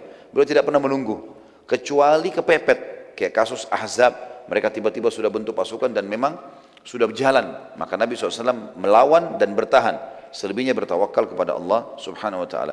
Juga beliau selalu mengutus pasukan-pasukan kecil menakut-nakuti musuh, yang dikenal dengan sariyah. enam orang, sepuluh orang, dua puluh orang, ini paling banyak Nabi shallallahu alaihi wasallam kirim. Selalu aktif dalam masalah militer ini untuk mengintai, memata-matai, melihat, ya, membela kebenaran dan seterusnya. Dan itu terjadi tentu sampai zaman-zaman khilafah Islamnya dulu, mereka sangat kuat dari sisi militer. Tentu tidak mengganggu wilayah orang, tapi tentu punya persiapan yang mapan untuk membela agama Allah. Waktu itu tersebar berita, karena pasukan sepuluh orang Abu Bakar sempat masuk wilayah haram kemudian pulang, kalau muslimin sudah menyerang Mekah. Dan muslimin yang beberapa waktu lalu sempat dikepung di Ahzab dengan pasukan Ahzab, sekarang malah mereka yang keluar menyerang dan menghukum siapapun yang ikut. Padahal jumlahnya cuma dua ratus orang personil. Tapi Nabi shallallahu alaihi wasallam sini memperbaiki nama baiknya muslimin yang tadinya dikepung sepuluh ribu orang, walaupun dianggap Quraisy kalah karena tidak bisa menembus Madinah, tapi beliau ingin tidak mau orang-orang lain tamak lagi melakukan perbuatan yang sama. Maka beliau mengutus pasukan untuk menghukum suku-suku ini. Dan semuanya rata-rata kalah dengan pasukan muslimin. Pada saat balik ke Madinah, Nabi shallallahu alaihi wasallam sempat mampir ke sebuah tempat namanya Rabwah. Rabwah. Rabwah sebuah wilayah, kurang lebih delapan puluh kilometer dari kota Mekah. Dan pada saat itu beliau menghampiri sebuah kuburan yang sangat tua. Dan kata Abu Bakar dan Umar radhiyallahu anhuma, kami melihat Nabi shallallahu alaihi wasallam menangis terisak-isak, yang belum pernah kami lihat beliau menangis seperti itu kecuali pada saat melihat jenazahnya pamannya Hamzah di Uhud. Maka kami pun bertanya, ya Rasulullah, kuburan siapa ini? Lalu Nabi shallallahu alaihi wasallam menjawab mengatakan, ini kuburan ibuku, sesungguhnya aku telah meminta kepada Allah agar uh, menziarahi kuburan ibuku dan aku diizinkan, dan aku memohon ampun untuk ibuku dan Allah tidak mengizinkannya. Selanjutnya ada juga gazwa yang lain, adalah gazwa Dzikrit. Perang ini teman-teman sekalian tertuju untuk menyerang suku Gatafan. Gatafan kalau masih ingat, kalau teman-teman yang ikut tadi bahasan kita di pagi, perang Khandak atau perang Ahzab, ada beberapa induk-induk suku yang memang paling besar personilnya. Di antaranya Gatafan, ada Quraisy empat ribu, Gatafan empat ribu, dan ada sepuluh ribu personil, berarti ada dua ribu lagi sisanya dari suku-suku Arab kecil-kecil dan orang-orang Yahudi, Qainuqa dan Nadhir. Nabi shallallahu alaihi wasallam waktu itu mengingatkan muslimin tentang pemimpin Gatafan yang bernama Uyainah bin Muhsin. Uyainah bin Muhsin sempat waktu perang, Akhza, perang Khandak kemarin, ya, yang, yang kemarin beberapa waktu bulan lalu terjadi di Madinah, kan Nabi sempat negosiasi sama Uyainah. Kalau masih ingat tadi pagi kan saya jelaskan, maka pernah negosiasi, pulang saja kamu, jangan ikut perang-perang sama Ahzab, kami akan kasih kamu seperempat hasil Madinah. Nggak mau dia, dalam setahun kamu ambil seperempat hasil pembangunan, nggak mau. Negosiasi sampai setengah, tapi karena waktu sudah setuju dengan setengah, Nabi shallallahu alaihi wasallam serahkan kepada Sa'd ibn Mu'adh dan Sa'd ibn Ubadah radhiyallahu anhuma, dua pimpinan uh, pimpinan Madinah, Ansar, kalau mereka setuju, kalau kalian setuju silahkan berikan. Tapi ternyata keduanya menolak dan menanyakan, ya Rasulullah, apakah ini wahyu atau hanya keinginan anda pribadi atau strategi perang? Kata Nabi shallallahu alaihi wasallam, tentunya ini bukan wahyu, ini juga bukan keinginan saya karena saya tidak mau. Kemudian beliau mengatakan ini hanya strategi perang. Maka Sa'd ibn Ubadah dan Sa'd ibn Mu'adh radhiyallahu anhuma mengatakan, ya Rasulullah, demi Allah Gatafan sebelum kami masuk Islam, jangankan sudah masuk Islam, sebelum masuk Islam mereka tidak pernah mendapatkan satu butir kurma dari kami kecuali mereka beli atau kami yang memberi, gitu kan. Maka demi Allah sekarang kami tidak akan kasih sama sekali. Yang mereka miliki hanya pedang saja. Suku Gatafan ini teman-teman sekalian memang akan diserang oleh Nabi shallallahu alaihi wasallam, rencananya begitu. Karena mereka termasuk pasukan yang bergabung di Ahzab. Tapi belum saatnya sekarang.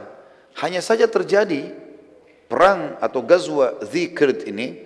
Karena ini Dzikrit nama wilayah ya, wilayah. Karena rupanya Uyainah bin Muhsin ini yang diberikan julukan oleh Nabi shallallahu alaihi wasallam, si bodoh yang dipatuhi. Ya, karena dia instruksinya aneh-aneh. Tapi apapun yang dia bilang, sepuluh ribu orang pasukannya siap menyerang, ikut dengan dia. Dia mengutus anaknya yang bernama Khuzara. Khuzara ini disuruh serang Madinah. Tapi dia bawa pasukan kecil. Dia cuma bawa pasukan dua ratus sampai tiga ratus orang, gitu kan. Pada saat dia tiba di Madinah, muslimin lagi lalai, muslimin lagi musuh, tidak ada yang tahu kalau akan ada penyerangan, dan memang dia juga tidak berani untuk masuk ke dalam Madinah. Dia lihat di pinggir kota Madinah ada kebun-kebun kurma, rupanya situ ada petani sahabat sama istrinya lagi di kebun kurma, lagi istirahat mau makan siang. Di sebelahnya ada beberapa ekor unta yang lagi e, diternak di kandang. Salah satunya adalah kuda dan unta Nabi alaihi salatu wassalam. Tiba-tiba Khuzara nyerang, dibunuh si petani muslim itu, lalu istrinya diambil. Kemudian unta dan kuda tadi, ada dua tiga ekor unta dibawa. Itu unta dan kuda Nabi alaihi salatu wassalam. Setelah itu dia melarikan diri, Khuzara melarikan diri. Ada beberapa petani di sebelah kebun itu lihat kejadian. Khuzara sudah melarikan diri, tidak berani menyerang Madinah walaupun dia punya ratusan pasukan. Lalu kemudian mereka mengatakan, wahai muslimin, terjadi penyerangan, muslimin jadi penyerangan. Mereka berusaha lari masuk ke dalam gerbang Madinah untuk menyampaikan kepada baginda Nabi alaihi salatu wassalam. Di tengah jalan mereka ketemu dengan seorang sahabat yang mulia namanya Salamah bin Akwa'. Ini Salamah bin Akwa', teman-teman sekalian, sahabat yang terkenal juara lari. Luar biasa kalau dia lari. Sampai dalam buku-buku sejarah dikatakan dia kalau lari bisa mengalahkan kuda. Ya. Jadi sahabat yang luar biasa. Dan sahabat ini terkenal sekali dengan keberaniannya. Ada beberapa kelebihan disebutkan ya. Keberanian, beraninya luar biasa. Sebanyak apapun musuh dilawan walaupun dia sendiri. Yang kedua, keterampilan duel. Kalau gulat, berdua, main pedang, ahli. Kemudian juga dia paling uh, dan dia paling hebat kalau ber, berkelahi itu dalam jalan kaki, tidak menggunakan kendaraan. Dan dia terkenal dengan kecepatan larinya. Waktu beberapa petani masuk pintu gerbang Madinah, Salamah bin Akwa' lagi lewat. Mereka mengatakan, muslimin pengkhianatan, suku Gatafan datang menyerang. Kata Salamah, di mana mereka? Salamah bin Akwa'. Kata petani, sudah lari. Mereka membunuh satu orang petani dan satu istrinya dibawa lari dan mengambil unta dan kuda Nabi alaihi salatu wassalam. Maka kata Salamah, baiklah, sampaikan ke Nabi shallallahu alaihi wasallam dan aku akan menyusul mereka dengan dua kakiku ini. Dan betul-betul dalam kisah ini dikatakan Salamah bin Akwa' lari dengan sangat cepat. Padahal pasukannya Khuzara pakai kuda. Dan berhasil ditemukan. Dia berhasil menemukan pasukan yang dua ratus orang itu. Salamah bin Akwa' itu kelihatan dari jauh. Salamah duduk sebentar, dilempar anak panah, mengganggu mereka. Anak panah ini jaraknya jauh, bisa seratus meter, dua ratus meter, bisa jangkau kalau orang yang mahir gitu kan. Maka yang terjadi, Khuzara berhenti. Dia cuma satu orang. Disuruh serang. Waktu diserang, Salamah punya cara strategi, dia lari ke arah Madinah. Dan dikejar sama kuda, nggak bisa ketemu. Karena cepatnya, gitu kan. Jadi dia lari-lari nggak bisa dikejar. Kemudian setelah orang-orang uh, ini menganggap, ah sudah lepas, nggak bisa. Mereka kembali, Salamah kembali lagi. Panain lagi mereka. Begitu terus, sampai beberapa kali. Akhirnya kata Khuzara, orang ini punya pasukan di belakangnya. Ini, ini orang cuma mau menunda kita ini. Bukan mau perang dia. Maka Khuzara pun akhirnya mengatakan pada pasukannya, kalian semua pulang. Bawa tawanan ini, si perempuan muslimah ini, bawa bawa unta sama kuda ini. Biarkan saya, dia dengan adiknya namanya Habib, dan ada dua orang lagi pasukannya dia. Empat orang nunggu di situ. Pada saat itu teman-teman sekalian, para petani berhasil menyampaikan info kepada Nabi shallallahu alaihi wasallam. Tanpa menunggu, Nabi shallallahu alaihi wasallam mengutus pasukan dua ratus orang. Dan dua ratus orang ini dipimpin oleh Sa'd ibn Zaid. Sa'd ibn Zaid radhiyallahu anhu. Beliau mengatakan pada saat itu, jihad wahai muslimin. Terkumpul dua ratus orang ini, Sa'd ibn Zaid lalu disuruh oleh Nabi shallallahu alaihi wasallam segera nyusul cepat. Lalu kemudian Nabi shallallahu alaihi wasallam menunggu pada saat itu sampai akhirnya terkumpul tujuh ratus personil kuda lain. Selain dua ratus tadi ada tujuh ratus lagi. Dan Nabi shallallahu alaihi wasallam memimpin sendiri tujuh ratus itu. Makanya dinamakan Ghazwa. Dinamakan Ghazwa. Salamah bin Akwa' terus saja ber, beradu sama empat orang ini. Tapi Salamah bin Akwa' berusaha menghindar, berusaha menghindar dari empat orang ini karena yang dia mau kejar yang banyak tadi, yang ratusan itu. Maka dia berusaha menghindar, menghindar sampai dia berhasil meloloskan diri dari empat orang ini. Dia mau mengejar yang seratus sembilan puluh enam orang tadi. Maka yang empat orang ini tiba-tiba kaget pada saat itu waktu mereka mau, mau kejar Salamah. Rupanya pasukannya Sa'd yang dua ratus orang sampai. Sa'd bin Zaid tadi. Sampai. Di dalam pasukan ini, rupanya Sa'd mengutus, di dalam pasukan ada satu orang namanya Abu Qatadah radhiyallahu anhu, sahabat Nabi yang mulia. Abu Qatadah ini terkenal juga dengan keberanian dan keterampilan perangnya gitu. Dan ini juga pelajaran teman-teman sekalian. Berarti memang para sahabat itu punya keterampilan individual dalam keterampilan perang. Mereka belajar semua, dan ini teman-teman juga perlu belajar bela diri, belajar keterampilan, dan niatnya untuk olahraga dan sekaligus satu waktu kalau dibutuhkan. Bukan untuk melakukan pemberontakan atau hal-hal yang buruk, itu nggak mungkin. Gitu ya. Umat Islam tidak mengenal itu. Tapi dia tidak boleh juga lalai. Nggak boleh dia tidak punya sama sekali kemahiran. Maka yang terjadi adalah Abu Qatadah ini waktu pasukan Sa'd ya, Ibn Zaid sudah tiba di sekitar lokasi, empat orang ini coba melarikan diri. Abu Qatadah minta izin sama Sa'd, saya mau kejar empat orang ini. Kata Sa'd, silakan kejar. Maka dikejar sama dia, diserang. Serangan ini satu orang lawan empat, berhasil ditemukan. Waktu dia mereka mau kejar empat orang ini, mau kejar Salamah bin Akwa', tidak ketemu, maka ketemu dengan Abu Qatadah. Terbunuhlah Habib. Ya, anaknya Uyainah bin Muhsin, ada dua anaknya, Khuzara dengan dengan Habib. Habib terbunuh. Khuzara dan dua orang temannya berhasil lari, pulang, lari ke, ke pemukiman mereka. Waktu itu Abu Qatadah mau mengejar tiga orang ini, tapi ini ada korbannya dia, ada Habib. Habib ini pakai baju kerajaan karena dia anak raja, anaknya Uyainah bin Muhsin, kudanya bagus. Dan dalam Islam kalau orang berhasil duel dan mengalahkan seseorang berarti apa yang dimiliki kan jadi haknya dia. Tapi Abu Qatadah tidak tidak mau kehilangan tiga orang itu. Maka dia pun membuka jubahnya lalu dipakai, dipakein di atas badannya Habib yang jadi korban yang sedang dibaringkan di atas kuda. Gitu. Waktu itu Abu Qatadah coba mengejar. Ternyata pasukan Sa'd tiba. Pasukan Sa'd tiba, bersamaan juga nggak lama kemudian datang pasukan Nabi shallallahu alaihi wasallam. Terkumpullah sembilan ratus pasukan muslimin. Orang-orang muslim melihat pada saat itu dari jauh, melihat oh ini bajunya. Bajunya Abu Qatadah, berarti Abu Qatadah mati. Kata Nabi shallallahu alaihi wasallam, bukan. Ini bukan Abu Qatadah, tapi ini adalah Habib, sebagaimana wahyu sampaikan. Korbannya Abu Qatadah, dan ini adalah milik dia. Dia sengaja meletakkan jubahnya supaya diketahui kalau ini adalah korban dia. Maka akhirnya Nabi shallallahu alaihi wasallam pun ya menyatakan pada satu pasukan untuk kembali karena masih dekat dengan Madinah. Sempat Salamah bin Akwa' kembali. Ya, Abu Qatadah juga kembali ketemu dengan Nabi shallallahu alaihi wasallam, lalu Salamah mengatakannya, Rasulullah, kirimkan bersamaku seratus orang saja, aku pilih, aku akan kejar mereka ya Rasulullah. Kata Nabi shallallahu alaihi wasallam, tidak bisa hai Salamah, sungguh mereka telah tiba di tempat mereka sebelum kau mendapatkannya. Jadi ada wahyu menyampaikan tidak bisa. Dan ini juga kejelian Nabi shallallahu alaihi wasallam karena beliau tahu di suku Gatafan sangat jauh dari Madinah dan mereka punya sepuluh ribu personil, gak mungkin dikalahkan dengan seratus orang. Maka beliau sekarang mengajak para sahabat untuk kembali ke Madinah, ngatur strategi perang yang lain. Karena Qadafan belum jadi target sekarang, belum jadi target. Penutupan dalam perang atau Ghazwa Zikrit ini, ada seorang sahabiat tadi, masih ingat istrinya petani yang diambil jadi tawanan. Tibalah di suku Qadafan. Sahabiat ini punya cerita sendiri. Dia bilang waktu tiba di situ malam hari, suku Qadafan semuanya pada istirahat. Saya melihat unta Nabi shallallahu alaihi wasallam. Ada unta Nabi di situ. Maka saya pun naik di atas unta Nabi. Lalu saya berdoa kepada Allah, ya Allah, aku tidak tahu jalan menuju ke Madinah dan aku sedang ditawan oleh musuh-musuhmu. Maka tuntunlah unta ini agar sampai ke Madinah. Kata wanita ini, saya pun naik di atasnya tanpa melihat jalan ke depan. Malam hari, jalan sendiri. Tiba-tiba saja di pagi hari, waktu terang matahari sudah sampai di pintu gerbang Madinah. Gitu. Dengan kuasa Allah, Allah selamatkan dia. Maka setelah sampai ke Madinah, dia mengatakan, bila Allah, waktu sebelum sampai di Madinah lagi perjalanan, dia mengatakan, bila Allah menyelamatkanku, maka aku akan menyembelih unta ini untuk Allah. Sampai di Madinah, perempuan ini sampai langsung memuji Nabi shallallahu alaihi wasallam dan menyampaikan, ya Rasulullah, begini kejadiannya. Dan Alhamdulillah Allah selamatkan saya. Tapi saya punya nazar ya Rasulullah. Saya mau, kalau saya selamat, saya mau sembelih unta ini. Kata Nabi shallallahu alaihi wasallam, sungguh buruk balasanmu untuk unta ini. Dengan izin Allah dia telah menyelamatkanmu, lalu engkau menyembelihnya.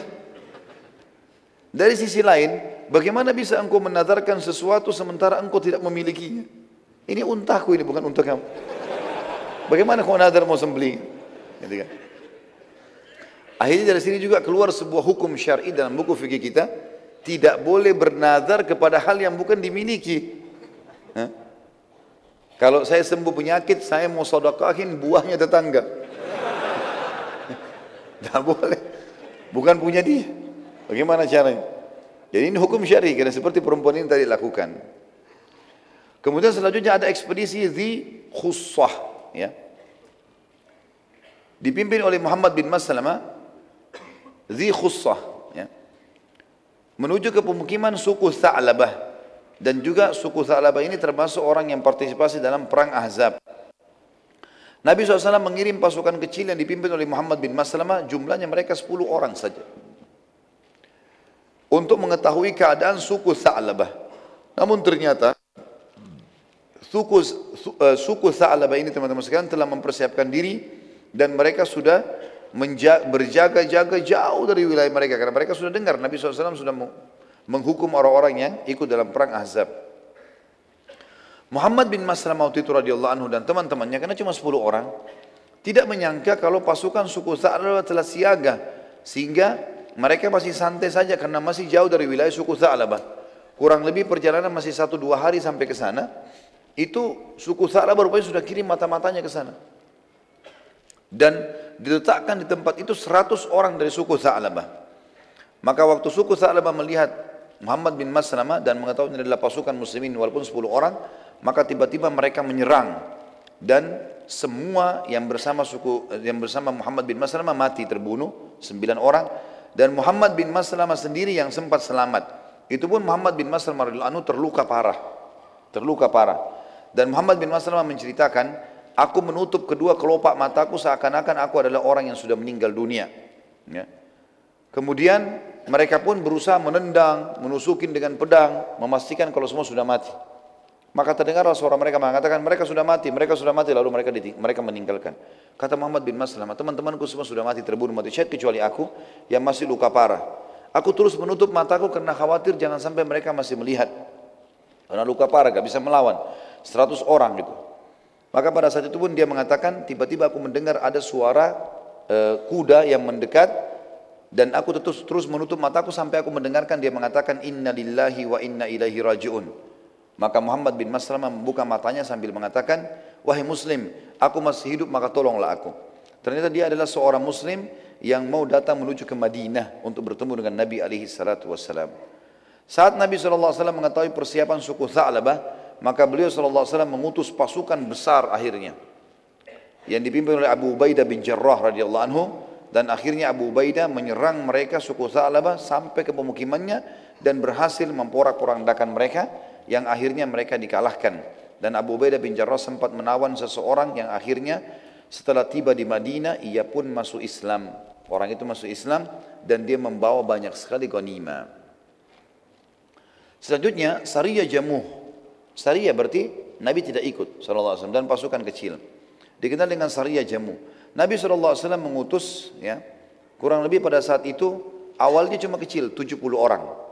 Setelahnya Nabi shallallahu alaihi wasallam membentuk pasukan yang besar, sekalian dilengkapkan jadi tujuh ratus orang. Awalnya kata ulama sejarah menjadi Sariyah dan akhirnya menjadi sebuah pasukan. Dikenal dengan Sariyah Jamuh karena awalnya cuma tujuh puluh orang. Dipimpin oleh Zaid bin Harithah radhiyallahu anhu. Zaid bin Harithah adalah anak angkat, mantan anak angkat Nabi shallallahu alaihi wasallam, karena sudah tidak ada lagi istilah itu setelah dilarang oleh Allah Subhanahu Wa Taala untuk menjadi anak angkat Nabi shallallahu alaihi wasallam. Ia tujuannya untuk menyerang suku Sulaim. Saya sudah jelaskan juga, saya ulangi kembali, suku-suku yang besar bergabung di Ahzab adalah Quraisy, Ghatafan, Sulaim, kemudian Nadir dan Qainuqa. Nadir dan Qainuqa suku Yahudi.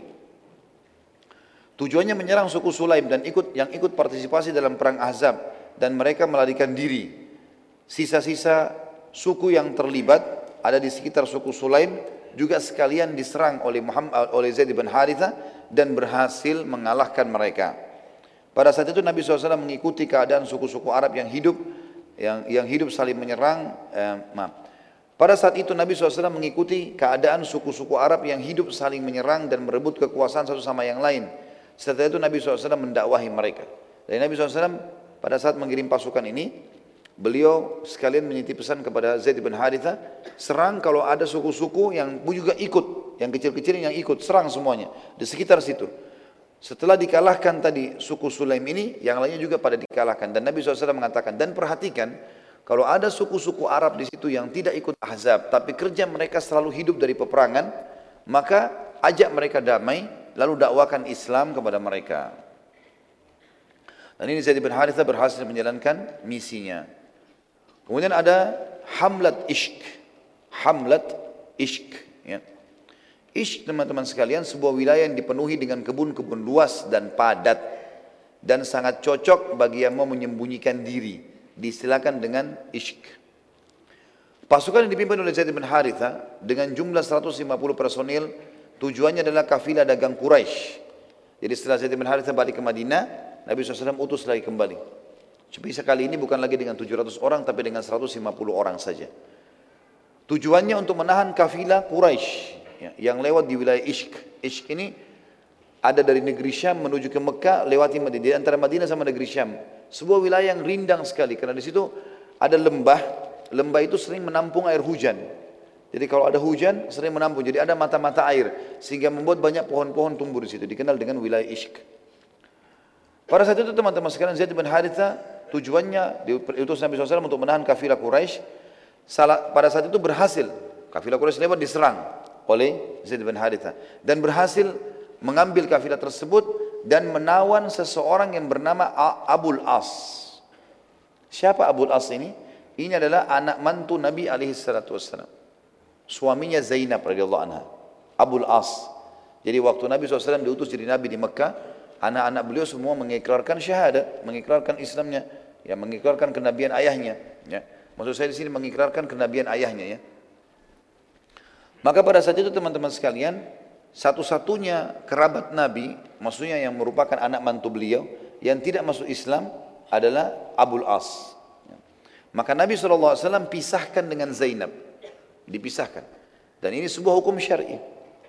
Kalau wanita muslimah, nggak boleh sama sekali sentuh oleh laki-laki kafir. Walaupun dasarnya tadinya suami istri.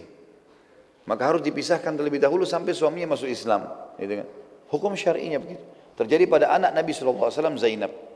Karena A, Abu al-'As tidak mau masuk Islam, maka Nabi pisahkan. Tapi masih status suami istri.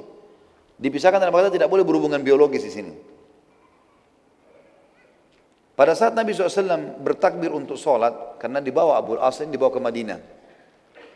Rupanya Abu al-'As ini tahu kalau Zainab ada dan Zainab belum menikah dengan muslimin. Walaupun sudah sekian tahun pisah. Kan sekarang kasusnya sudah tahun ke enam Hijriah. Berarti sudah enam tahun Hijrah. Kasus dakwanya Nabi shallallahu alaihi wasallam di Mekah tiga belas tahun. Di awal Islam, di awal Islam, tahun pertama masa kenabian, jadi tiga belas tahun di Mekah tahun pertamanya, Abu al-'As sudah tidak mau masuk Islam. Berarti Abu al-'As sudah pisah sama Zainab lama sekali nih. tiga belas tahun di Mekah, tambah lagi enam tahun di Madinah ini. Gitu. Sudah lama sekali, belasan tahun. Abu al-'As tahu informasi kalau Zainab belum menikah. Maka dia pun mengirim informasi, minta tolong kepada muslim yang sedang menawannya, menjaganya, sampaikan kepada Zainab salam saya dan tolong ya tebus saya, minta supaya Zainab tebus. Dalam sebuah riwayat Bukhari dijelaskan Nabi shallallahu alaihi wasallam pada saat ya, sholat subuh dan seluruh sahabat ikut sholat bertakbir, tiba-tiba saja saya selesai sholat ada suara dari saf perempuan, suaranya Zainab. Zainab mengatakan, sungguh aku telah melindungi Abu al-'As. Sungguh aku telah melindungi Abu al-'As. Selesai salam, Nabi shallallahu alaihi wasallam tanya para sahabat, apakah kalian dengar apa yang tadi saya dengarkan? Kata mereka, iya ya Rasulullah. Kata Nabi shallallahu alaihi wasallam, demi Allah aku benar-benar tidak tahu menahu masalah tersebut. Saya tidak tahu ini kalau dalam pasukan tadi, dalam tawanan itu ada Abu al-'As. Saya juga tidak tahu kalau anak saya Zainab mau minta melindungi mantan suaminya ini. Gitu kan. Maka perkara ini aku serahkan pada kalian, terserah. Muslimin ambil keputusan. Serentak seluruh sahabat berkata, sebagai penghormatan pada anda wahai utusan Allah, kami menghormati Zainab dan karena itu kami bebaskan Abu al-'As. Para sahabat pun hanya membebaskan Abu al-'As dan serentak para sahabat juga sepakat membebaskan semua tawanan sebagai penghormatan pada kedudukan Abu al-'As yang masih statusnya anak mantu Nabi cuma dalam keadaan kafir. Saat Abu al-'As melihat kemuliaan akhlak para sahabat, bukan cuma dia yang dibebasin, tawanan bisa dibunuh setiap saat. Bukan cuma dia, tapi teman-temannya semua dibebaskan. Karena justru memuliakan dia, maka ia pun pamit pulang ke Mekah dari kepada Nabi shallallahu alaihi wasallam. Tentu dia tidak, belum kembali sama Zainab ini. Dalam keadaan kafir. Kemudian dia dia kembali ke Mekah, lalu dia kembalikan semua amanah yang dititipkan sama dia. Jadi rupanya setelah Nabi shallallahu alaihi wasallam tinggalkan Mekah, yang dipercaya oleh penduduk Mekah adalah Abu al-'As, anak mantu Nabi shallallahu alaihi wasallam ini. Berikanlah amanah-amanah, karena dulu Nabi shallallahu alaihi wasallam tempat penitipan harta-hartanya orang-orang Mekah.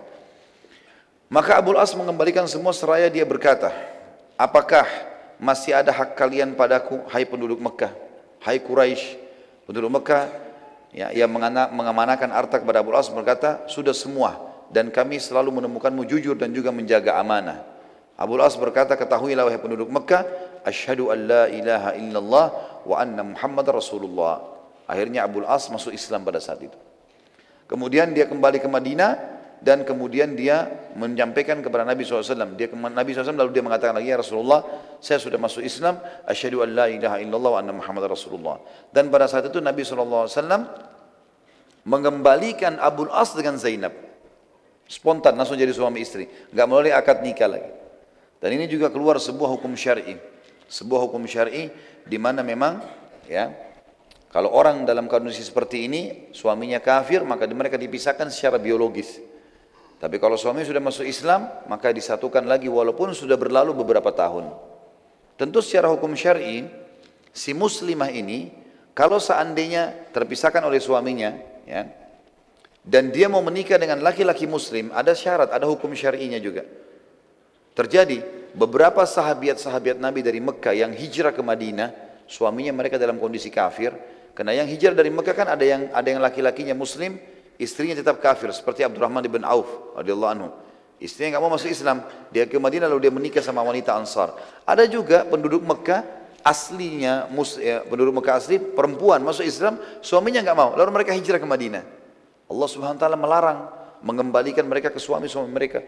Setelah mereka suaminya seperti menyampaikan isu yang tidak benar, mengatakan Muhammad telah merebut istri-istri kami.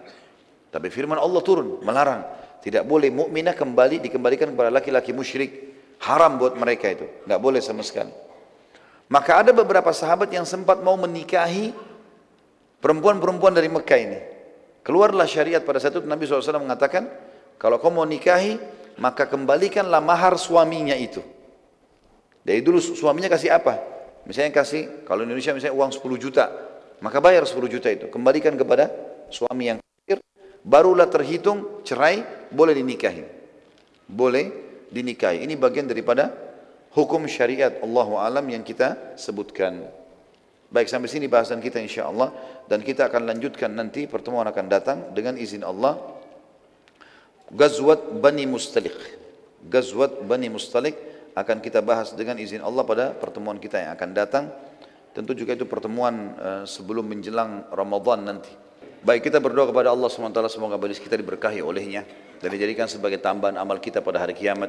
Semoga seluruh amal yang pernah kita kerjakan dan akan kita kerjakan sampai menjelang ajal datang nanti semua diterima dengan kemahamurahannya. Dan semoga semua dosa yang pernah kita kerjakan sekecil sampai seberapa, sebesar apapun diganti dengan kemahamurahannya menjadi pahala. Semoga orang yang sakit disembuhkan penyakitnya, yang tidak diutang dilunasi utangnya, yang belum menikah dimudahkan menikah dengan wanita yang salihah dan laki-laki yang saleh bagi perempuannya, dan semoga yang belum memiliki keturunan diberikan keturunan yang baik, yang saleh, dan semoga saja yang sudah punya keturunan dijadikan anak-anak yang baik dan berbakti. Dan kita berdoa agar Indonesia menjadi negara yang aman, makmur, damai. Seluruh umat Islam berada di bawah naungan ukhuwah Islamiyah dan angkat perselisihan di antara mereka, dan semoga saja seluruh Indonesia diberikan juga pemimpin muslim yang kembali kepada Al-Quran dan Sunnah, dan semoga Indonesia menjadi contoh bagi negara lain.